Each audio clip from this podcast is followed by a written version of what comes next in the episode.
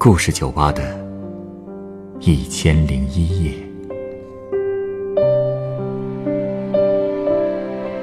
本节目由北京人民广播电台故事广播与凤凰网有故事的人频道联合制作。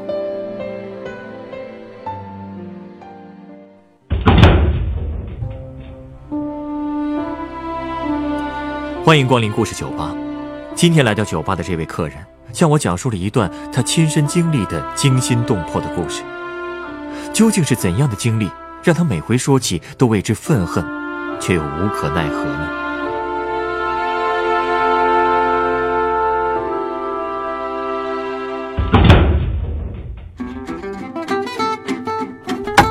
嘿嘿，干得漂亮！哟，怎么这么开心啊？哎，你看这条新闻啊，大快人心呐！今天又有一个传销窝被端了，这得从里面救出多少人来呀？也巧了，我昨天晚上还做了一个噩梦呢，就梦到我呀被困在这个传销窝里出不来，我使劲的叫，使劲的喊，也没人帮我。不会这么巧吧？哎，我经常做这种噩梦。你是不知道啊，这传销太可怕了。哎，其实好多人都觉得被骗进传销窝里的人很傻，他们是不知道。如果你处在一个到处都是谎言的环境里，这人呐，就真的身不由己了。哎，你好像很了解传销的事儿啊，不会你也对，我也进去过啊？嘿，不过亏得我跑得快，不然后果真是不堪设想。什么时候的事儿啊？嗯，我那时候才刚大二，大学是在一个二线城市。那年暑假呀，为了陪女朋友。我就没回老家，呃，不过那会儿是学校宿舍楼施工不让住，我俩呢就在附近租了一个房子。但这暑假的生活费是个问题，我俩就琢磨着找份工作做一下，挣点生活费。我女朋友呢是学新闻的，又是个好学生，写文稿啊、弄编辑软件什么都会，做的还挺好。嘿，而且呢长得也很漂亮。嘿，没过多久就找到了一份不错的工作。哎，只可惜我呢不太争气，干什么都不行，也真是什么都不会做。面试啊都不记得被拒了多少次了，我着急呀。所以除了平时在家里给女朋友做点饭、打点下手以外啊，只要外出看到招聘的，就赶紧凑过去问问，看看有没有自己能做的事。就这么找了有小半个月吧，女朋友也时不常的有一搭无一搭的问我工作找的怎么样了。我这心里也明白，哪有大老爷们儿天天窝家里什么都不干的，靠女朋友养着的，多没面子呀，是吧？正想着该怎么办呢，就来了个机会。是不是有人告诉你，有个特别赚钱的活？差不多。那天我的一个老乡给我打电话，我平时管他叫鹏哥。他这个人吧，打小就是不爱主动联系我的主，都是我主动联系他的。但是那次啊，他居然主动联系我了。一般反常的事儿啊，就得多加小心了。按说道理啊，是这么个道理。可是他真是一句话呀，就戳到我心上了。我就没想那么多。什么话？就是你刚才说的呀。他问我呀，想不想挣钱？说有一份特别适合我的工作。哎，他怎么知道你缺工作呢？哦，我们老乡之间呢有一个 QQ 群，平时大家就在上面聊天。我记得好像我在群里说过，我想找份工作什么的。鹏哥呢？就给我介绍了一个公司，说是指白天干活，薪水也不错，建议我先去看看。我也觉得这事儿不错，而且工作时间也不耽误给女朋友做晚饭。嘿，你还真是称职的男朋友啊！我这不也是没别的本事了吗？那还不得对女朋友好点当时鹏哥跟我说呀，尽量一个人过去，搞得还挺神秘的。虽说我当时也觉得有点奇怪。你说怎么这么一个好机会让我给碰上了呀？但是因为我太想要工作了，所以真就没多想。嗨，一般传销组织拉人的时候，抓住的就是很多人需要工作、想轻松赚钱的软肋。这时候不多想想，肯定是要吃亏的。哎，说的真是太对了。那天下午呀，我就按照鹏哥说的时间地点去面试。当时也觉得奇怪哈。你说按理面试啊，不都应该在办公室里对吧？即便不是那种明亮宽敞的屋子，但至少也得像样、干净点对吧？对呀，可我当时面试去的那个屋子吧，给人感觉怪怪的。刚一进他们公司大门，我就看见了鹏哥，他把我直接带到二楼尽头的一个房间。这一推门，呵，好家伙，一股子烟味儿，差点没把我呛死。而且那空调啊，开的那叫一个冷啊！我这浑身鸡皮疙瘩立马就全起来了。屋子正中间有一把椅子，上面啊还坐着一个穿西装的中年男人，翘着二郎腿。嚯，怎么感觉跟电影似的？对啊，你是想说像以前那种香港黑帮电影里的那种片段对吧？没错，真的就是那样。当时我看到这一幕啊，也没适应过来，就站在房门口没敢进去。你想啊，这大白天的挂着窗帘还不开灯，整个屋子给人感觉特别的压抑，手心都跟着直冒汗。那中年男人来了一句：“小鹏回来了。”结果鹏哥就一溜烟的跑到他跟前，毕恭毕敬、点头哈腰的。我跟鹏哥打小就在一块儿长大，他什么性格我太熟悉了，从小就是暴脾气，一言不合就动手，所以看到他当时那个样子，我直接就笑出来了。顿时整个屋子就安静下来了，好多那叫一个尴尬。后来我才知道啊，他就是那个公司的头大家都管他叫熊总。之后我们就一直聊天，绕了一大圈，可算是谈到工作上来了。面试过程啊，比我想的简单多了，所以很快就敲定了，白天工作，给中午饭，工资给的还挺多。所以你决定在那干了？这捡来的好差事能不干吗？半个月以来，我过得已经够窝囊了，现在有钱了，还可以给女朋友买这买那，买面膜、口红什么的，多好啊，是吧？所以我立马就把合同给签了。照理来说，这合同也签了，工资也定了，面试也该结束了。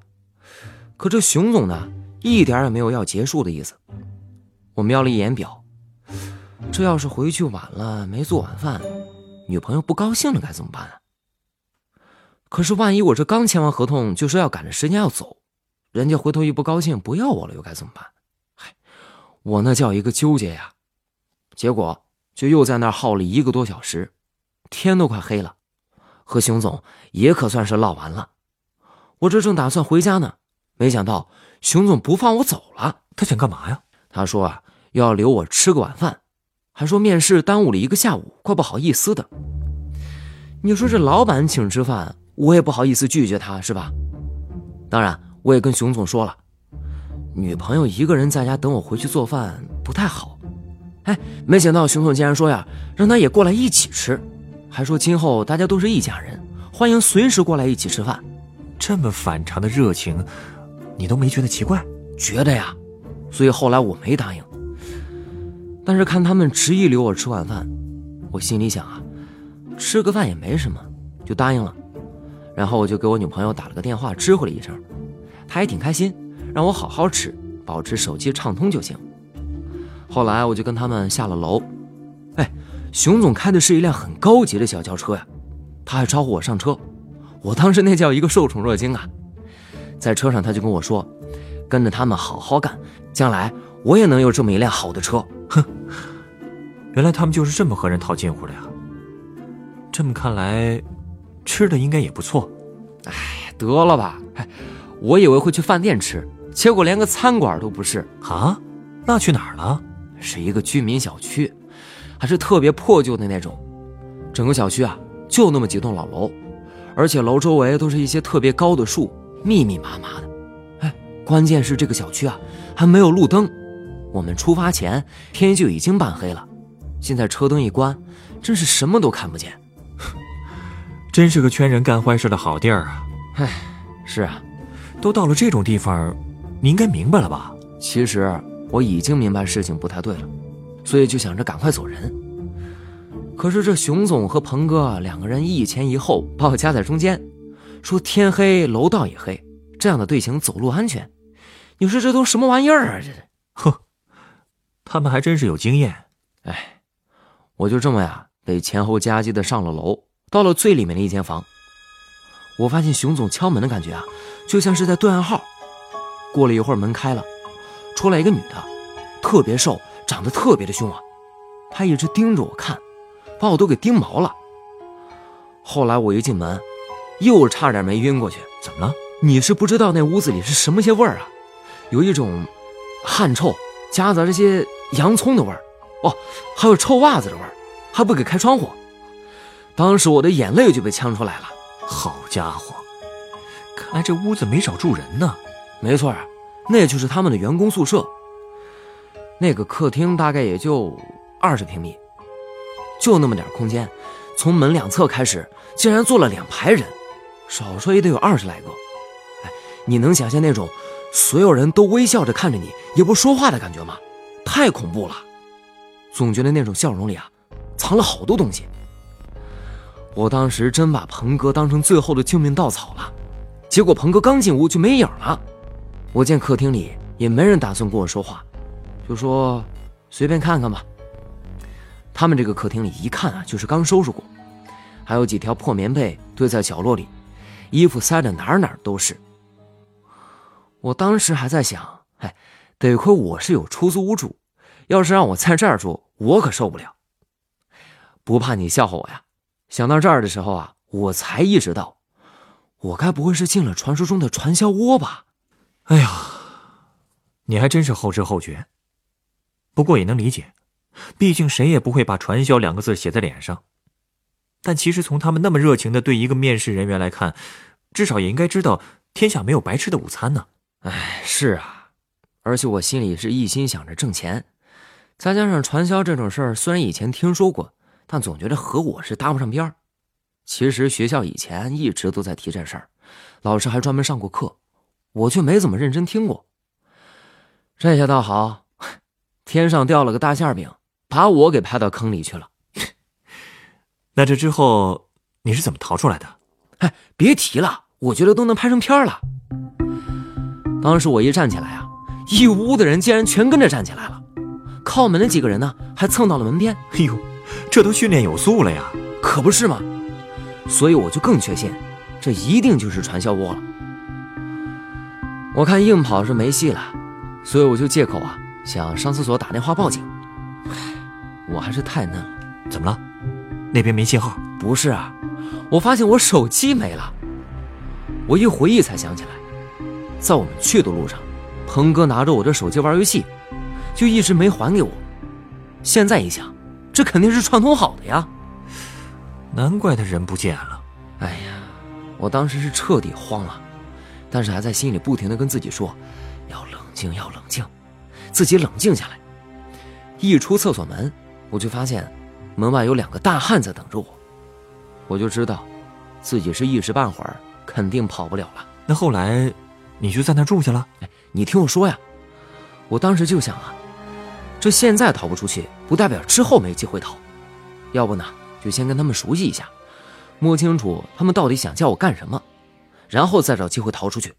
嗯，恐怕也只有这个法子了。是啊，而且我看了一下，这一屋子里也有很多和我一样的年轻人。吃饭的时候呢，他们彼此之间呢也是有一搭无一搭的尬聊。我呢，就默默的听他们讲话。这熊总吃高兴了，开始给我们讲中国的经济形势。他说他自己呀是什么名牌大学经济学毕业的硕士，特别懂这方面的知识。吃完饭以后，还指着饭桌上的人跟我说：“现在国家需要我们，正召集我们这些行业伙伴，要秘密的开展一些工作。现在我们要做的事啊，是曲线救国。所以呢，你只用交四万块钱，就算是入行了。”到时候啊，你们大家个个都是富豪啊！我看小鹏真是拿你当朋友，才把你介绍过来，你真应该好好感谢他呢。这这话也太不靠谱了吧？这你也信啊？我当然不信了。可他这一说完，整个屋子的人呢，就全都看着我，就等着我掏钱呢。你说我哪有那么多钱呢？女朋友今天就给了我十多块钱的生活费。不过这倒是救了我，真是光脚的不怕穿鞋的。这么一来啊，我底气反而更足了，就跟熊总直说，我现在一分钱都没有。你猜他怎么着啊？哎，他居然让我回家去取，这不是天赐的好机会吗？啊？他就这么放你出来了？哎，对呀，我都觉得不可思议。不过也真是谢天谢地，你真是不知道，在那个屋子里待久了，连呼吸到外面的新鲜空气对我来说都幸福的要死了。为了防止他们跟踪我回家，我在外面啊是各种绕，结果不知不觉的就绕到学校去了。唉，看到我们学校看门的大爷冲我招手的时候啊，我都快哭出来了。哎呀，必须得说一句啊，你真算是太幸运了。我之前听到的那些故事里。有的人都是被扣了好多天才勉强逃出来的，更有一些人被洗了脑，直到被解救都还执迷不悟呢。是啊，要不说我现在还做噩梦呢。你说我才在那个地方待了几个小时，这都隔了两三年了，我都忘不了那天的事儿。后来我连我老乡的 QQ 群全都退了，真是怕了那些人了。哎，那个鹏哥后来又找过你吗？找过呀，但我一看是他的电话，就一直没接。那段时间呀。我是所有的陌生电话都不敢接了。后来我听说呀，那个传销窝被打掉了。鹏哥后来怎么样，我也没再打听了。哎呀，希望他已经想明白了。哎，稍等啊，我想送你杯鸡尾酒。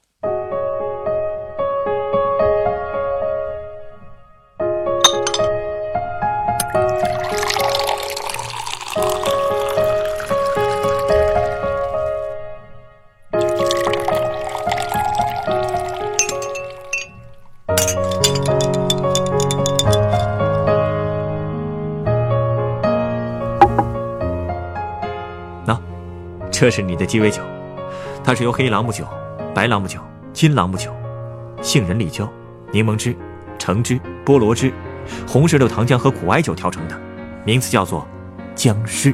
呵，怎么叫这个名字呀？这款酒啊，最早是在上世纪三十年代，由一个美国商人发明的。当时他的一个朋友上飞机前来找他吃饭，他就为朋友调了这杯酒。朋友连喝三杯以后，竟然酩酊大醉。最后是被抬着上了飞机的。后来他告诉这个商人，他喝完酒感觉自己就像变成了僵尸一样。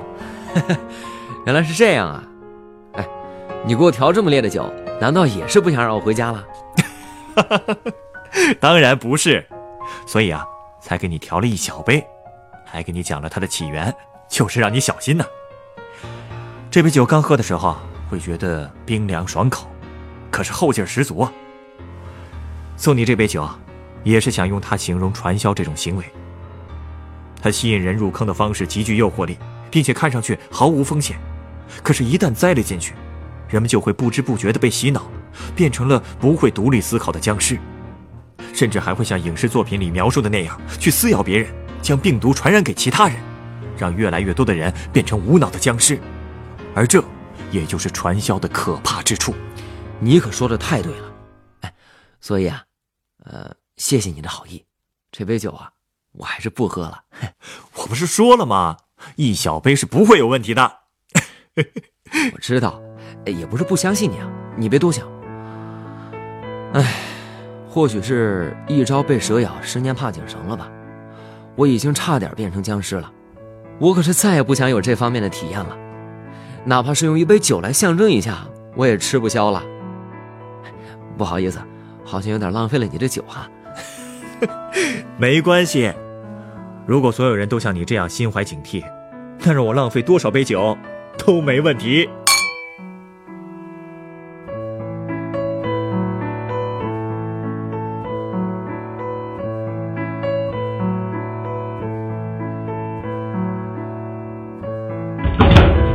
本故事选自凤凰网。有故事的人独家签约作品《传销窝里的人们》，原作土狗，改编吴艺娟，制作程寒，演播孙露露、陈光，录音严乔峰。人人都有故事，欢迎搜索微信公众号“有故事的人”，写出你的故事，分享别人的故事。